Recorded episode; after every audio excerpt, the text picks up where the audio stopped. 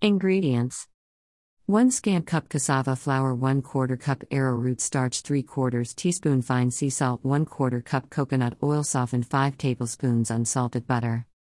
Instructions 1. Whisk together the cassava flour, arrowroot, and salt. Add the coconut oil, and work it into the mixture until the flour is evenly coated and crumbly. 2. Cut the butter into half inch cubes, and add to the flour mixture. Use a stand mixer or your fingers to work it in roughly. Mix until the dough is very unevenly crumbled, with both big and small chunks of butter. 3. Add water, 1 tablespoon at a time, mixing, until the dough starts to become a chunky, cohesive mixture. When it starts to hold together when you squeeze it, stop adding water. 4. Pour the dough out onto the center of a large piece of parchment paper.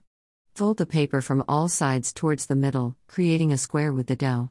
Round out the edges to make a disc of dough and wrap it up in the parchment paper. Wrap in clear plastic wrap and chill in the fridge for at least 30 minutes, up to overnight. 5. Take the dough out and let it warm until it's soft enough to roll. Place the dough between two lightly floured pieces of parchment paper and use a rolling pin to roll it flat, patching cracks as you go. 6.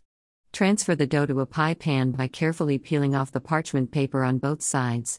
Then place the dough back onto one of the paper pieces. Using a very large spatula or your hands, carefully flip the crust into or on the pan, patching cracks with your finger.